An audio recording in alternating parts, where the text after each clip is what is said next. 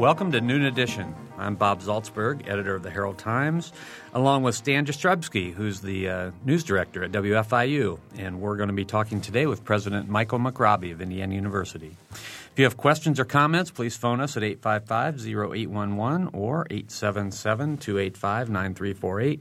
And you can send your email to noon at indiana.edu. President McRobbie, thanks for being here with us again. I think this is the third time you've been on the program, maybe twice since you've been president and a few times when I was provost. That's before right. That I too. know, so yeah, so- delighted to be back as always. Yeah, we're, we're happy to have you. And Stan, good to see you sitting in today. Likewise, good to see you. Great. Okay, I, I want to start off with a question. We, we have several uh, emails already, and, and a couple of them address this a little bit, but I want to talk about the economic times that we're in. I mean, clearly it's economic uncertainty, to put it mildly. And I, I want to uh, ask you what impact that has on, on IU specifically and higher education in general. Well, it, th- these are clearly um, sobering times uh, as far as the economy is concerned, but at uh, Indiana University, I, think we're in we're in very good uh, shape at the moment. Uh, there there are two ways it affects us um, in the short term, uh, and or two main ways. One, one is through um, interest rates on uh, on on debt, and there I think due to excellent management by the university treasurer. Mary Frances McCourt and uh, the CFO uh, Neil Theobald, and, and also I think through the trustees and the Finance and Audit Committee, um, we converted all of our variable rate debt, that is debt where you're at the mercy of the market when it comes to the interest rates, to fixed rate debt months ago. So at historically low figures of about four percent. So so we're not sub- subject to that particular problem. Another is liquidity. Um, one of the main funds that where universities park money in the short term uh, that covers expen- the running expenses of the university. Uh, actually, uh, the week before, oh, sorry, no, last week, uh, announced that depositors can only withdraw 10% of their deposits, and that's since increased. We have moved more than half of our money out of that fund some months ago as well. So we we're in no uh, we don't have any issues or concerns there. Um, people, if they're caught in that way, have to then borrow money at very high interest rates, and so they start getting major.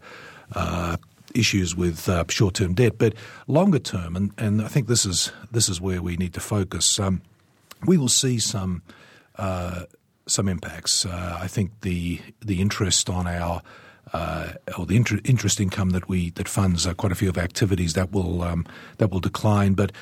Uh, we'll see the the income from endowment probably be stable and maybe decline a little as well, and that funds many of our activities.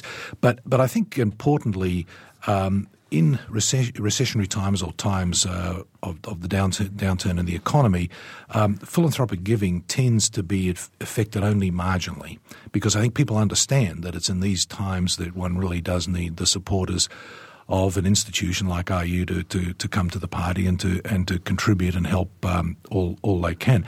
In fact, um, I'm I'm looking uh, optimistically in some ways on on this as, a, as as maybe as a time of opportunities. The private universities are, I think, as everybody knows, disproportionately dependent on uh, income from their endowments, and we we have much more diversified sources of our uh, our income. Uh, we get it from the state, from the federal government, from tuition, and, and obviously some from private philanthropy as well.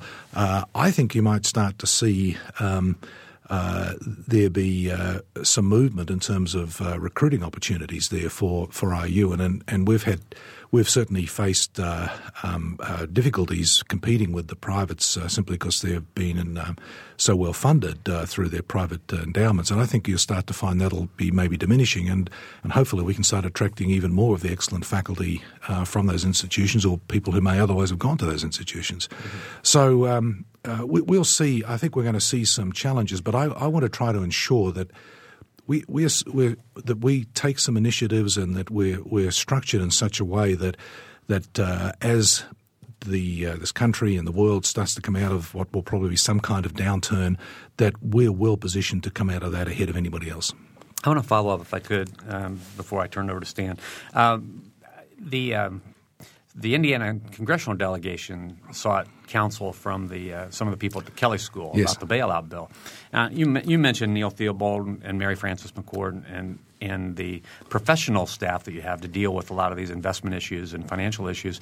But do you turn to experts like the ones you have on, you know, economists that you have at the university, experts at the Kelley School, in any sense to, to try to help guide the university through this? There are certainly uh, uh, sort of interaction between those people. And in fact, I know that, uh, that Vice President Theobald some months ago established a group that uh, includes a number of um, faculty uh, from the, the Kelley School and other places. Uh, to, to, and this was somewhat prescient of, of, him doing this, but it was really to look at um, what might we see change in the future economically. What might the uh, how, how, how might the world be going, and how might that affect the uh, the economic situation for Indiana University. Um, the mix of uh, residents and non-residents, uh, if the economy was to was to get uh, uh, into difficulties, uh, what effect would that have? Would more students come? Would they be more in-state? would out-of-state not be there in such numbers, and so on and so on? Um, and that's that group is doing its work at the moment. I, I, expect in the weeks ahead there'll be even more of that kind of consultation, Bob, that will happen. Mm-hmm we have an email here who uh, an emailer wants to know if if you believe that the credit market crunch is going to have an effect on the ability of the university or on the government to hand out student loans and, and thereby in order to keep the student population where it is, which is at record numbers for the incoming class right. this year. Oh, I, I think there there may be some uh, pressure on um, interest rates. Uh, uh, for for student loans. I mean, I I certainly um, have stated uh, uh, in the last couple of days, and will state again for your for your listeners that uh, we will do everything we can to ensure that uh, that student loans and, and, other forms of student financial aid remain affordable to um, to students who, who need it. Uh, we went to a system of um, away from the from the more commercial based system of loans to one that we handled in house earlier this year, and I think that turned out to be fairly prescient uh, of us as well. Um, so we you know, we are committed to ensuring that uh, that kind of finance for students will remain uh, as accessible and affordable as, as possibly can. You said IU is not as reliant on its endowment for day to day funding of activities right. as some private universities, but obviously the endowment is going to take a pretty sizable hit throughout right. all of this. Have you had any response from financial managers to say how much IU's endowment has lost? Oh, I, I mean, I'm in I'm in uh, you know pretty regular contact uh, with uh, the uh, the foundation, and um, you know clearly uh, our our endowment um, will to, to, to some degree track what is going on with uh, the major indices. So the kinds of um, declines in value that one is seeing with those major indices will be reflected to some degree in what one's going to see in our endowment, as they will in any other uh, investments of those kinds that, that people hold. I mean, the exact uh, it's a it's a very large endowment and and uh, uh, very extensively diversified nationally, internationally in different sectors and so on. And so uh, it's difficult to determine the you know precise value at any at any one time. Um, uh, or at least on, on, a rolling basis there, but but clearly there'll be declines there of the kind that that one that one is seeing in, in every other um, you know large scale investment of that kind. We have another question that relates to this whole topic. It says uh, the university as a whole and individual campuses, IU Bloomington, for example, have been saying the right things in good faith about diversity among faculty and students for a long time. They've centered on the need to improve the mix of backgrounds on every campus. It's not difficult to see that actions and initiatives designed to meet these goals have not necessarily been supported at levels high enough to guarantee their results. How can IU manage to improve diversity given the apparent impending economic crisis? And the writer goes ahead and says, "I'm sorry if this is a tough one, but it's an important question in this area of rising standards." Oh, it's not a it's it's not a tough one. I mean, I I, I would disagree with what the uh, the listener says about um, not being supported at high levels. I think it has had um, uh, uh, you, basically universal support throughout uh, all the senior levels of of the university. Um, for example, uh, I think it's reflected in the fact that we have the most diverse class in recent history uh, on the Bloomington campus this year. Uh, over 11% of the incoming class is made up of uh, minority students, uh, African American, Latinos, and Asian Americans, and in every one of those um, uh, those minority areas, the numbers have increased. There's been an increase, and and it's reflected in in the um, major increase in the number of 21st century scholars that we have attracted through the new financial aid program that uh, not so new now. We started it three years ago.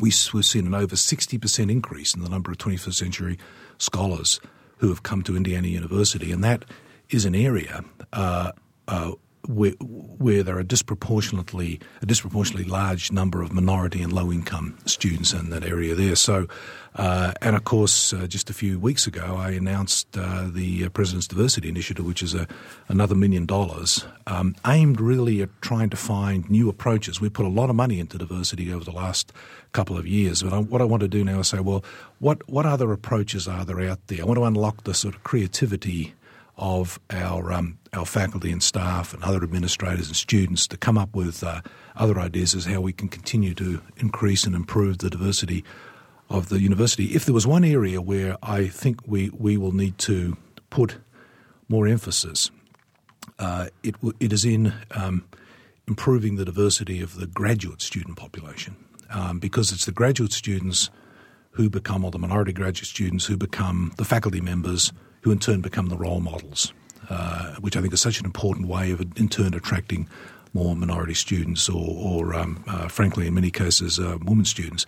And uh, that's an area at the graduate level that I think uh, uh, there, there, probably is more to be done, more, much more to be done there that we need to work on. Just uh, in terms of a definition, 21st century scholars, to ver- simplify it very much, uh, essentially these are students that are in the eighth grade. They're identified right. and sign a, a, a, pact that they're going right. to do certain things, and then they'll get free college education. Uh, they they get uh, they get all of uh, their tuition uh, and some other expenses covered, and then we have a 21st century scholars program that what it does is provide the rest of the total cost of attendance for that student to come to Indiana University. So if you're a 21st, if you uh, are chosen as a 21st century scholar uh, to come to Indiana University, we'll cover the, the rest of the cost of your attendance at, at IU. And so far, the, this, that's been enormously successful. Mm-hmm. Over five, about 500 students. Our phone number is 855 0811. Uh, 877-285-9348 and noon at indiana.edu is our email address. Our guest today is Indiana University President Michael McRobbie. I wanted to ask more about diversity. I mean, we've done some stories here about the diversity initiatives that have gone on and the attempts to improve minority enrollment and the the one question we keep asking and we haven't really been able to get a, an answer yet is is what are the goals and for the whole the whole initiative as as the university sees it and, and how will you know that the university is is truly diverse to your specifications or your desires? I, I, there, there's no um, a precise definition of this for the whole of the university, but but I think what uh, most of us would agree was is that we would like to see the uh, minority composition of the undergraduate body, the graduate body, uh, the faculty and staff of the universities more closely mirror that of the state and of the nation, and uh, on on all campuses. Now that that's in very broad general terms, and I'm well aware that that for various reasons that may vary from, from campus to campus around uh, uh, around the state. Uh, and and then when you look at the numbers, in some areas um, uh, uh, we we are around we're close to that. Other areas we're, we're a long way from it. Um, so so that's the that's where we're headed, and I think um, uh, one will one will be able to say that yes, I think we've been reasonably successful when when one is achieving numbers, something like that. But then when one is also achieving out uh, the outcomes, it's not just about inputs. It's also about uh, what are the graduation rates like? Are those minority students graduating at comparable uh, percentages to um, uh, to other students, and uh, and are they then um, able to go on to uh, rewarding careers and so on? I mean, th- those will be the those will be the those are the kinds of measures that one uses there. We have a couple of e- uh, emails that actually address this uh, in a certain way. Um, one of them says, um, one of them wonders uh, about the concern for what they call the, the lack of basic civil rights and, and bias crime protections for gay, lesbian, transgender people in the state, and whether it undermines the ability, this person says, of IU and its especially its life science partners to attract and retain the best employees. He says this person wants to know what public leadership role are you willing to take on such issues? Well, I'm just I, I just don't know what the listener is referring to there in terms of civil rights. I just I just don't know what's being referred to. I'm sorry, I just can't comment unless I know what's being referred to. There's been talk recently uh, around the state about uh, new hate crime legislation and, and how it trickles down to various uh, aspects of the state, and Indiana is one of the few states that doesn't have any hate crime protection. And some people are saying one of the places it should start is at the institutions of, of higher learning. And so I think this person is wondering does IU plan to uh, go with what appears to be a trend for the upcoming legislative session toward uh, talking about hate crime legislation for the state of Indiana? Uh, well, I'm just it's just not an issue that that, that I've um, you know really uh, been involved in discussing very much, but I would say that I think that the uh, the university um, is at pains to to uh, to indicate that it uh, is is open to to people of of whatever backgrounds, whatever sexual preferences, whatever um, minority backgrounds. I mean, it is it is completely blind to all those matters and is completely open to uh, to people from any backgrounds um, whatsoever. And at the same time, it also encourages a environment of um, civility and respect of uh, people with differing opinions and uh, different lifestyles and from differing cultures and differing uh, backgrounds as well. These are fundamental values of the academy and of, of the universities. As to what legislation is or isn't planned uh, in the legislature, we don't even know about that yet, and won't know until the session uh, session starts, and then we then we decide uh, as to what it is appropriate for us to um, uh, lobby for or um, sometimes against. Another person uh, asks whether you have thoughts on the business school's appointment of General Peter Pace uh, and, and wonders does this contradict the message that uh, leadership can be learned? Can leadership be learned? This person wants to know from someone who is openly, he says, I'm quoting now, scornful and discriminating toward a significant part of the population. And he wants to know do you think the university's reaction would have been the same if he'd made comments about a particular race or religion rather than homosexuals? Well, my understanding is that he met with uh, various GLBT groups when he was here, and they, um, as of my understanding, is that they uh, were very uh, happy with those um, uh, meetings with uh, with the general. Um, uh, he hasn't been appointed in, uh, to the faculty. He's he will be a visiting lecturer. He is a man who um, has commanded possibly the largest single human organisation on this planet, and uh, I think there is much to be learnt from him um, on leadership.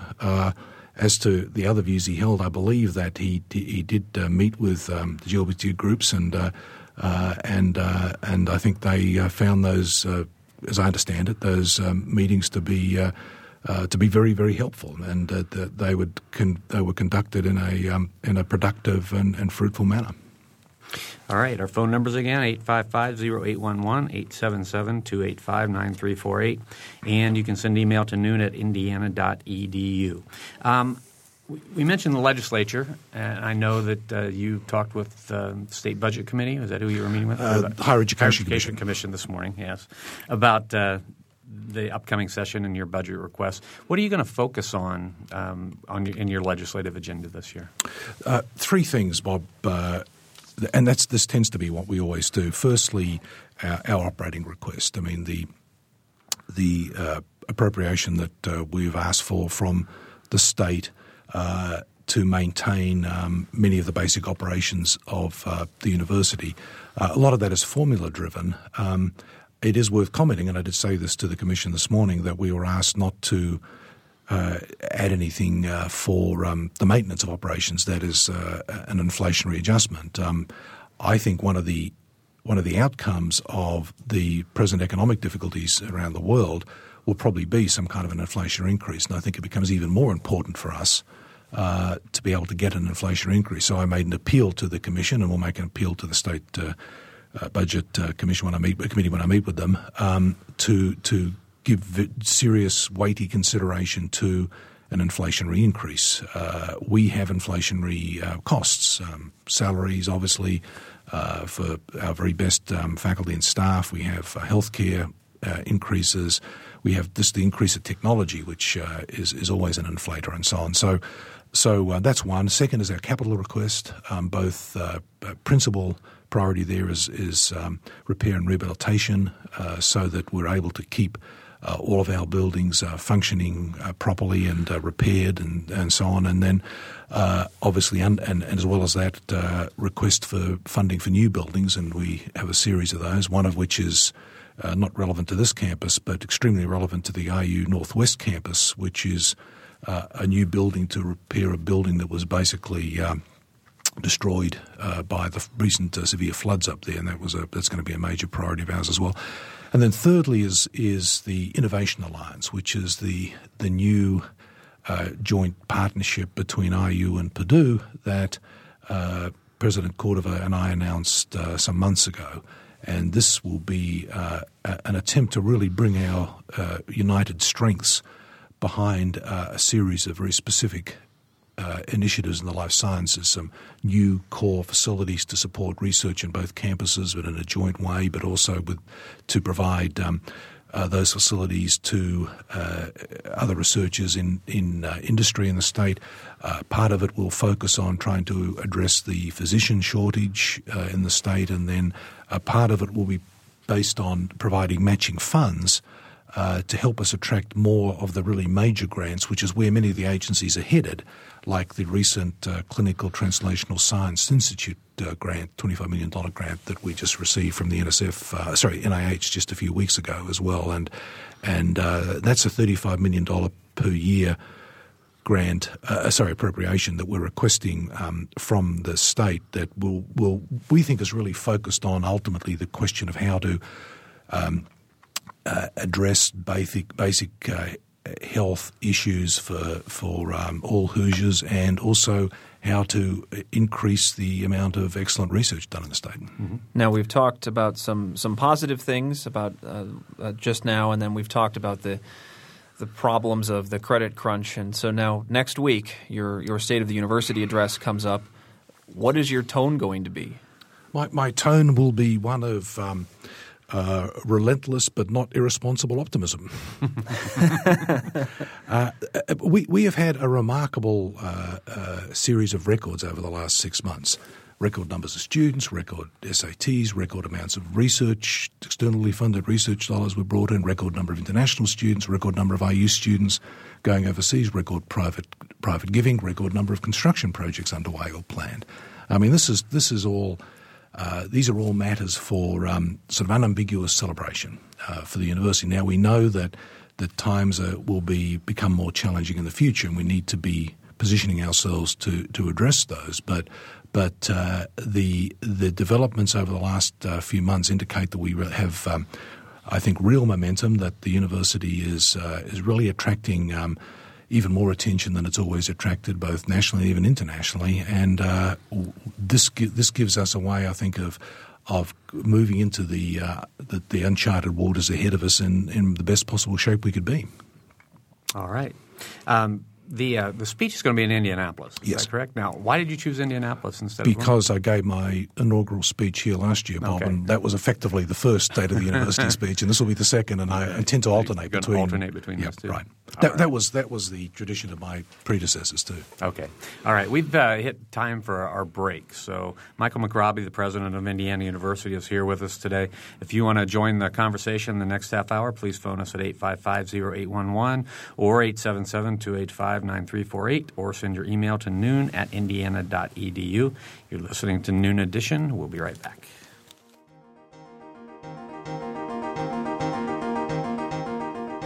You're listening to Noon Edition on member supported WFIU. Production support comes from Closets 2, providing organized and expanded closet and storage space for home office and garage using a variety of systems with no major renovations. Closets 2 owned and operated in Bloomington 332 2233. And from South Dunn Street Project, represented by Brian Lappin, Real Estate, classic bungalow inspired architecture in the Bryan Park neighborhood of Bloomington www.southdunstreet.com wfiu.info. WFIU thanks all who support public radio. Next time you're visiting one of our business supporters, please let them know that you appreciate their support of WFIU. Perhaps you're involved in decision making at a business or profession in the WFIU listening area. If you'd like your message to reach WFIU listeners, you can find out more about benefits of underwriting with a call to 1 800 662 3311 or a visit to our website at WFIU.org. Welcome back to Noon Edition. I'm Bob Zaltsberg along with Stan Jastrzebski, and today we're talking with Indiana University President Michael McRobbie. If you have questions or comments, please phone us at 855-0811 or 877-285-9348, or you can send your email to noon at indiana.edu. And we have one of those emails. A woman writes in and says, I'm amazed at how much power TAs have in many of my children's classes and how little oversight they seem to get from the professor. A woman wants to know uh, how, for how much it costs a student per year. Is it unreasonable for me to expect assignments, especially important papers, which require subjective judgment, to be corrected by a professor who should have proven skills and judgment as well as a deeper understanding of the subject matter? Well, obviously, I can't comment in, in detail on that, but uh, but uh, certainly, uh, I think, and from what I've seen in the university, um, uh, it tends to be the case that the that you have the right level of of um, uh, academic uh, supervision for the level of the class. I mean, TAs, remember, are, are tend to be senior graduate students doing PhDs with a lot of coursework and uh, and research behind them and ex- and, and uh, developing um, expertise, considerable expertise in some area. In many cases, they, they can they, they can actually be students who've already got their uh, advanced degrees. And when it comes to providing um, uh, uh, teaching services, whatever they are, whether they're teaching a course or grading in a course or helping uh, assisting in um, with students in a course, they have um, they have considerable expertise there. But when it comes to uh, a fourth year um, honours seminar or or something uh, comparable, uh, I think in general they tend to be taught uh, by um, senior uh, faculty members in, in general. And uh, we are we're not a small private university. We're a large public university with thirty two thousand plus undergraduate students, and that's realistically the only way that that instruction can be carried carried out here. But I think on the whole, it's done pretty pretty reasonably, pretty effectively. We've talked uh, on a number of different areas now about how the large student body affects the university, and obviously the freshman enrollment is a, a source of, of, pride for the school this year, especially, uh, and rightly so. Um, it's it's produced a couple of interesting developments, though. For interest, for instance, uh, there are still 40 to 50 students who are living in residence hall lounges, and I got to wondering, is is this uh, is the, is the point of the university to keep uh, pushing up its enrollment slowly but surely, uh, or you know, are are there other ways to to deal with a large student body? In other words, might there be um, different living conditions, uh, uh more co-ed floors, another another dorm built, perhaps uh, going way to one end of the spectrum. how does the school intend to continue to deal with these numbers? I, I think Stan, that we, I mean, we, we were obviously very pleased to, to have such a large class, but um, to, to be frank, we, we uh, part of the reason for that was was we were so overwhelmed with applications. Uh, we actually had to stop taking applications the first first time ever, and uh, the the criteria for admission that were that were were being used uh, which we believe would have delivered a class of um, uh, somewhat somewhat smaller class than what we had, uh, was such that we just ended up with with a larger class. We just had so many good students applying to come to Indiana Indiana University, and so many good um, uh, Hoosier students. Um, we will be aiming for a. This is, I think, probably an historically high watermark for um, Indiana University Bloomington. We will be aiming for a for a smaller class, um, uh, some hundreds smaller than that um, next year. Uh, interestingly, I know that there was a capacity study done of the campus uh, some years ago, and the capacity was 38,000 students in total, and we're already at 40, just over 40,000. So clearly, um, causing the credibility of that study. But but but I think it is. I think it is. I think we are becoming um, uh, pretty pushed in terms of our ability to, to, to support that many more students, and we'll start to scale that back um, uh, a, a, little. Interestingly, uh, we've had uh, enrolment increases on all of our campuses. uh, except Kokomo, where they where it fell just slightly. And uh, I'm going to be initiating soon a capacity study for all the campuses, and we'll do a new one for Bloomington too. I think just to revise the previous one, uh, and and try to use that a little more. Uh, sort of proactively in terms of uh, shaping the classes in future, uh, and, uh, and that will enable us to be to be better prepared. So so so though, as I said, one is one is overjoyed at the at the, the fact that as a public university we can we we can claim to be um, educating so many Hoosiers. I think realistically, at least on this campus, uh, this is probably as high as we're going to get in the foreseeable future. Yeah, I didn't expect to see in, uh, the campus here grow over forty thousand. That seems like a, a, a big number. It is. It is. All right, we have our first phone call of the day, and it's John. John, go ahead. Yes, Mr. President. Uh, just wanted to uh, ask a quick question, maybe sure. a little bit off topic, but uh, also before I do that, I just want to uh, let you know my support of you. I think you're a, a fantastic, and I've never been more proud to be an IU alumni. Oh well, thank you. Um, thank you very much. You're very welcome. Uh, just, just real quick, just wondering if you're going to be in Greencastle today for uh, President Casey's inauguration. no, I'm sadly I, I, I won't be um, there. I've uh, I've got commitments here in Bloomington the rest of the day. Sure. Well, I, I appreciate the work that you do, and you're doing a fantastic job. Well, thank you so much. Thank you for those kind comments. Very good of you. You're very welcome. All right, John, thanks a lot for the call. 855-0811, 877-285-9348, and send your email to noon at indiana.edu. I wanted to follow up on the uh, the idea of the, the regional campuses with the uh, the growth of Ivy Tech uh, Community College around the state, it seems to have changed a bit the role of the, of the regional campuses of IU. Could you address that? Yeah, I, I think, Bob, the, the, the, key thing we've done there is, it, is that um, I think it's important for Indiana University to, as a whole, all campuses, to, to to clearly differentiate itself uh, in mission from that the mission of of uh, Ivy Tech and um, what uh, what we have done and we have a formal agreement in place with with Ivy Tech to this effect is is that we basically ha- have, are getting out of and pretty much are out of the um, associate degree uh, business.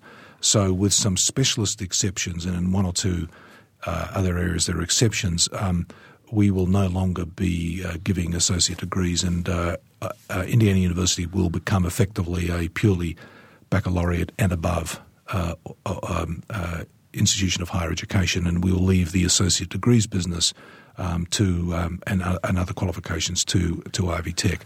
And uh, to me, I think that makes it much clearer as what our mission will be. I think it makes it clear to Ivy Tech what their mission uh, will be. And uh, for that, for, for, this to really benefit the state, though, um, fully and comprehensively, we need good articulation agreements between Ivy Tech and IU, and and uh, many of those have been put in place, and and work continues to build those out comprehensively uh, across all the regions of um, of the state. And I must compliment Tom Snyder, the new, uh, well, when I say new, he's about as new as I am, uh, the new president of, of Ivy Tech. Tom has been a terrific fellow to work with. He's energetic and he understands what the mission of his organisation is, and he's been highly collaborative and, uh, and a great pleasure to work with.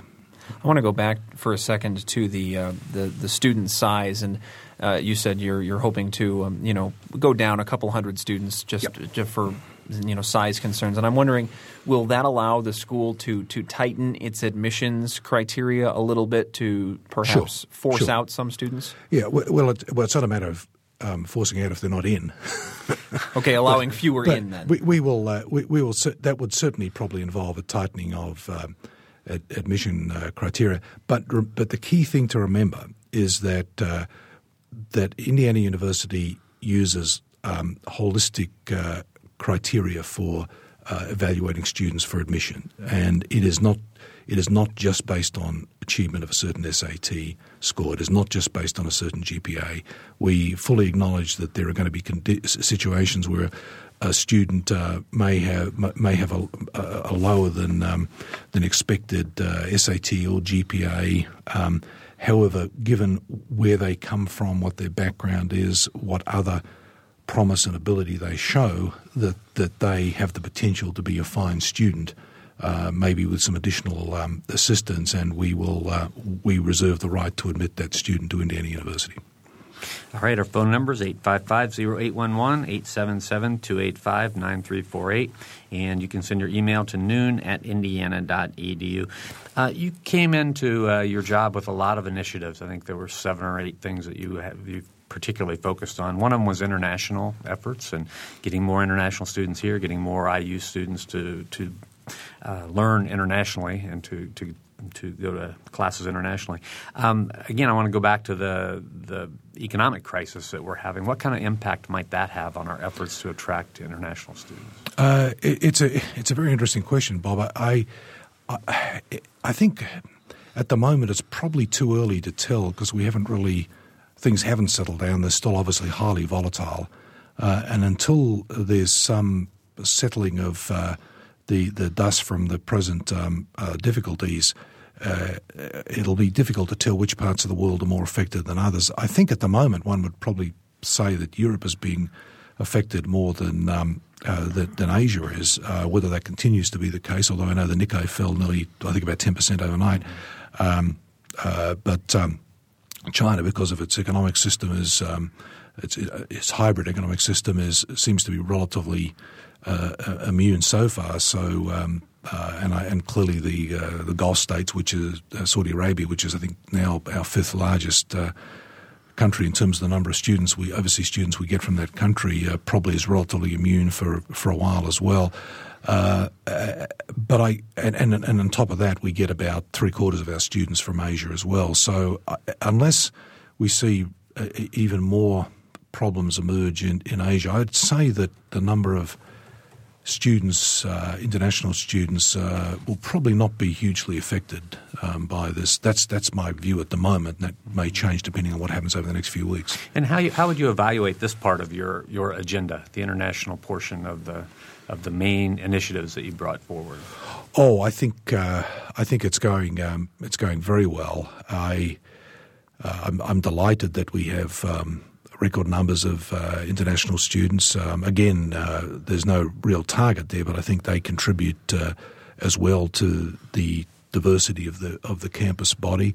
Uh, but I think the most important part of the international agenda is getting our students, getting Hoosier students overseas, and uh, the number of uh, Hoosier students who, who spent periods of time in study abroad activities was up 17% last year. And, uh, and I'm just delighted in, in that. And that I think means the message is getting out. Uh, the, uh, the support services through Vice President O'Meara's office, I think, are clearly um, uh, showing just uh, how well they work. Um, and I, I want to see that increase um, significantly more in the future years. Um, I think I've spoken about this before, Bob, but one of the one of the issues here is that we really have very few um, endowment resources to help students uh, uh, uh, to, to, get overseas for periods of time and study abroad.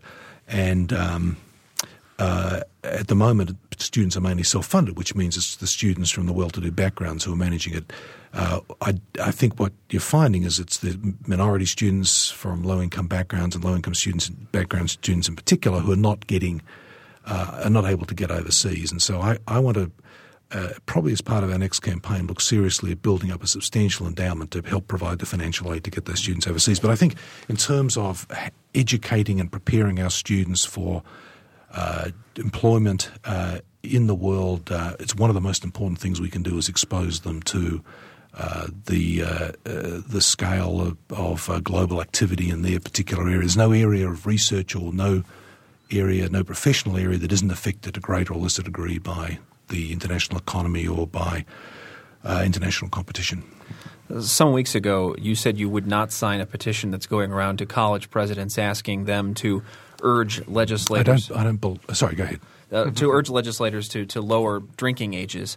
Um, but you said you were personally for such a move, just you know, but said that as a university president you couldn't support it. Now, I have a question, and an emailer has a question. My question is, do you think that movement um, has a realistic goal based on conversations you've had with other university officials elsewhere? And the emailer wants to know. Uh, if uh, what is being done or if enough is being done to address alcohol abuse on and off campus. Uh, firstly, uh, I I'm um, I'm very pleased that that um, that this matter has led to a debate um, and uh, a public hearing of the uh, the issues involved in this.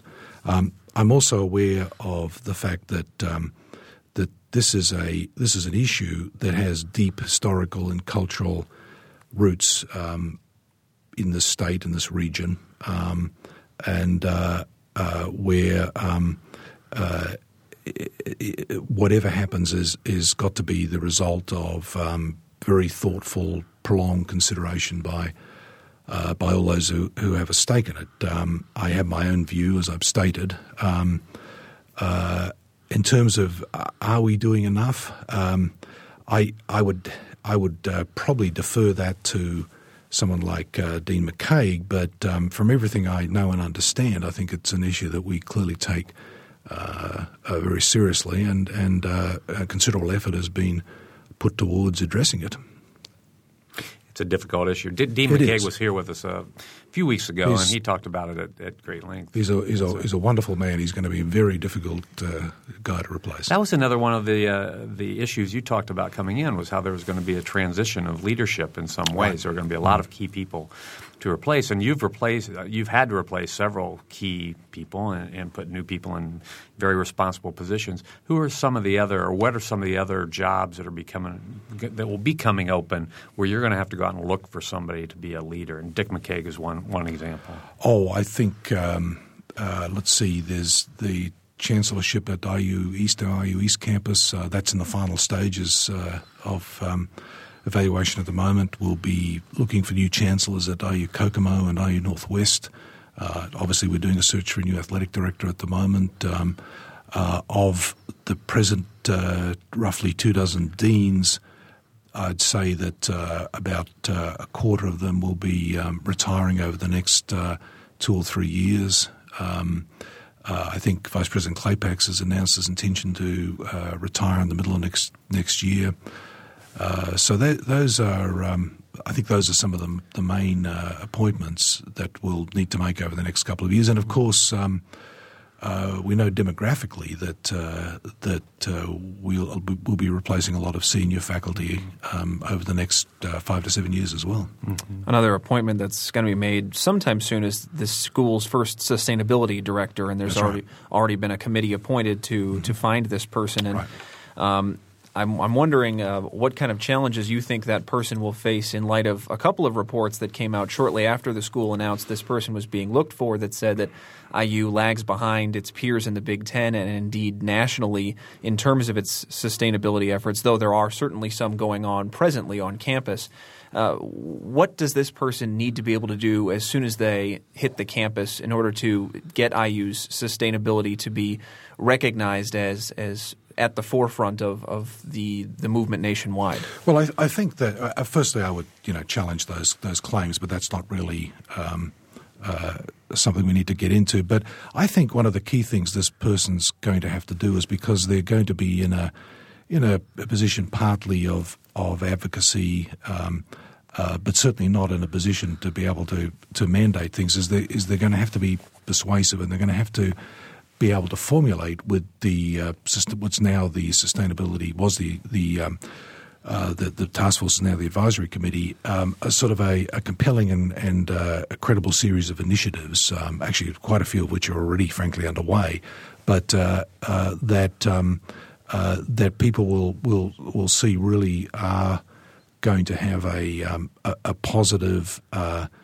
impact on um, both environmental issues and issues of um, sustainability and, and issues of uh, the, the carbon footprints of uh, of, of uh, well of this campus in particular. Although we'll be looking at how to expand these activities uh, uh, to the other campuses over the next year or so as well. But uh, most of it's focused on Bloomington at the moment, and so this this is this will take a um, this will take a a, a, a particularly skillful, tactful person, but somebody who really understands uh, what they're doing and can uh, and and can uh, persuade um, uh, people about the value of taking um, uh, certain key steps.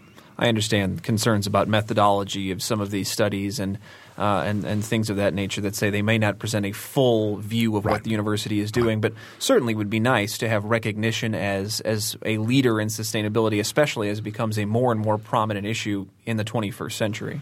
Oh, uh, obviously, you know, recognition of, of a credible kind. I would, I, I- certainly think is absolutely uh, right in terms of some of these issues. I mean, I, uh, I, I'm uh, absolutely um, 100% behind uh, doing all we can to become uh, much more energy efficient, and and because it contributes to. Um, uh, goals of uh, uh, greater efficiency overall of, of the institution, and and it ultimately is less injurious to um, the uh, the physical environment, uh, and uh, and and and less impactful on the, the quality of, of that environment as well. So. Um, I, I think it'll be interesting to see uh, over the years um, the, the way in which measures of of uh, uh, of excellence in this area sort of develop. I think they're probably in very early stages of um, of development at the moment. All right, we have to go to the phones now. Joe is on the line. Joe? Yes, hi. I wondered uh, what President McRobbie thought of the corporatization of the community culture uh, at a university, um, where students might feel they're being trained for a job rather than rather than the search for enlightenment and knowledge for its own sake, and being a better citizen and all that, the kind of things that were espoused at the beginning of this country. I wondered if you felt that we're getting too much corporate sponsorship and that going back to community would better serve the university. Just want your idea on that. Thanks. I, I just I, I think that um, that as a large public university, what we try to do is provide um, the fundamentals of uh, a liberal arts education to every student, and that will become much more explicit in our general education curriculum on the Bloomington campus, which starts in 2010 11. So every student will um, ha- will basically have as a fundamental part of their education um, uh, a, a series of um, courses that they have to do that will comprise the, the core of a, a liberal arts education, and then after, then on top of that, they will do the rest of the courses they require to uh, achieve um, professional qualifications if they want it. I mean, I think we also need to be mindful of uh, the the needs of students and uh, and the needs of society. The student the, the, the society needs um, trained professionals in in a uh, variety of of areas and. Uh, the schools that we have um, uh, reflect those needs, um, whether it be teachers, doctors, dentists, nurses, uh, optometrists, and so on. You're having office hours with students now. I'm interested in in what some of the what some of the concerns are that the students have brought to you, and uh, I, I wondered: are are you actually able to address these, or do you find that you have to uh, delegate this to somebody else, or send the students somewhere else and say, "Well, I really don't have purview over that individual aspect that you're concerned about"? Uh, I think um, I, just received the most lovely, hand, lengthy handwritten letter from a young woman who, uh, from one of the uh, halls of residence, who had um, a, a real problem there. She came to see me, and uh, I. Um, and, and obviously, I have staff who assist me in this, and uh, she told me about the issue, and I said, "This is terrible. We have to get this addressed." And the matter was addressed, and she wrote me a, lovely letter of thanks, which I was really taken aback by. It was very, very kind of her. And um, uh, sure, I mean, I, I it, to me, it's, it serves a f- one purpose. It serves is to give me a feel of what kinds of issues are out there and what are the concerns. But sometimes, and, and students will sometimes come. Um, one student came to me, I think it was last year, maybe the first time I did this. A young man who spends his time uh, on, over the vacation helping uh, y- young infants uh, who are who are orphans of um, a parents have died of AIDS in um, in Cambodia, and he was looking for how could he generate more philanthropic support for the kinds of efforts of the organisations he was involved in. I, I was just I was so impressed that uh, I think it was just indicative of just how selfless and uh, and and the, the the enormous degree of idealism and social responsibility that one sees reflected among our students, and then uh, that I get other students, and but, but of course that's that's a lot harder to be able to to be able to help him. I mean, I did what we could in terms of suggestions as to what to do and so on, who to go to, but then I get students who come with very specific matters. You know, this isn't working, that isn't working. What can you do about it? And uh, and normally I, I have people who say we're going to fix this, and so we get delegated. And I think we've addressed most of the issues of a specific kind that have been brought to us. People Yeah. don't come in asking, "Hey, can you change the light bulb in my room?" Do they? It sometimes gets close.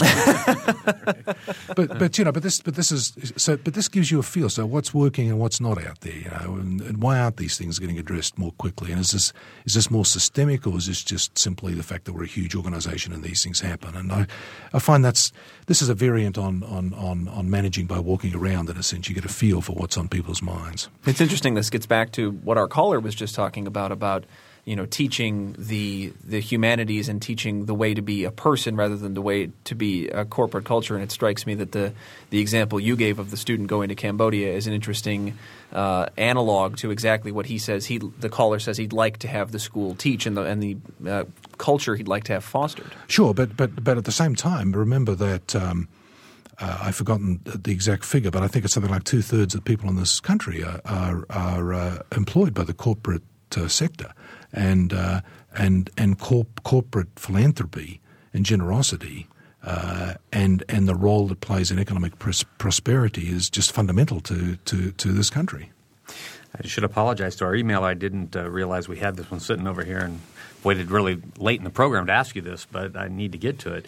Um, it says Indiana University is currently considering an outsource, outsourcing of student loan administration. What are your feelings on the effects of IU and its community of outsourcing in general and this outsourcing uh, proposal in particular? Uh, I'm not absolutely certain what the listener is referring to, Bob. If, I've, if we've got the details of uh, the, the listener there, let me get uh, him or her an answer um, uh, from the relevant uh, relevant physician. I'm, not, I'm just not certain what they're referring to. Okay. Yep. All right. We'll do that. And my last question, um, we only have about two minutes to go, has to do with the, the election. I'm not asking you to endorse anybody, but I want, uh, if you could, if you could address the the um, sort of importance of a, a presidential election of this sort of historic magnitude on campus and on the students who are on campus, and how much student activity you've been seeing. Oh, um, I think.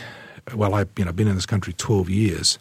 I, I nearly twelve years. I think uh, I don't think I've I've seen a, a federal election that has galvanised uh, uh, the student population uh, anywhere near the degree that this election has since I've been here. I mean, this this is um, uh, the, the the level of uh, enthusiasm and passion that one sees out there among the student body. Um, uh, and it's probably fair to say that uh, it's more one way than another, uh, being a uh, being a university or being a campus. That's how historically campuses have tended to be. But I think we saw it in, when Senator Obama was here. Um, he had an enormous crowd and uh, was um, uh, you know rapturously received. But the same was true when Senator Clinton was here too. Um, and and that's a level of uh, interest and involvement in national politics that's unprecedented in, in certainly in the 12 years I've lived in this country. And people draw parallels. People are drawing parallels with you know 64 and and uh, maybe 68, although that's there's some bad parallels to be drawn there too, of course, and and and so on in terms of the level of uh, the level of passion and and engagement there is in the political process. And I think it's I think it's a it's a it's a good thing. I think. Uh, I think it's a duty of, of citizens to, to to be engaged in the in the political process, and I, and I, I commend all the students on the campus, no matter what political persuasion, for uh, for their for their energy and enthusiasm in this matter. All right, and we are out of time. Thank you very much for that answer, and thanks for being here, President Michael McRobbie. It's always good to have you. Pleasure, Bob. And Stan, Stan pleasure, thanks Stan. for thanks for being here with me today, and for Arianna Prothero, our producer, and Mike Pashkash, our engineer. I'm Bob Zaltsberg.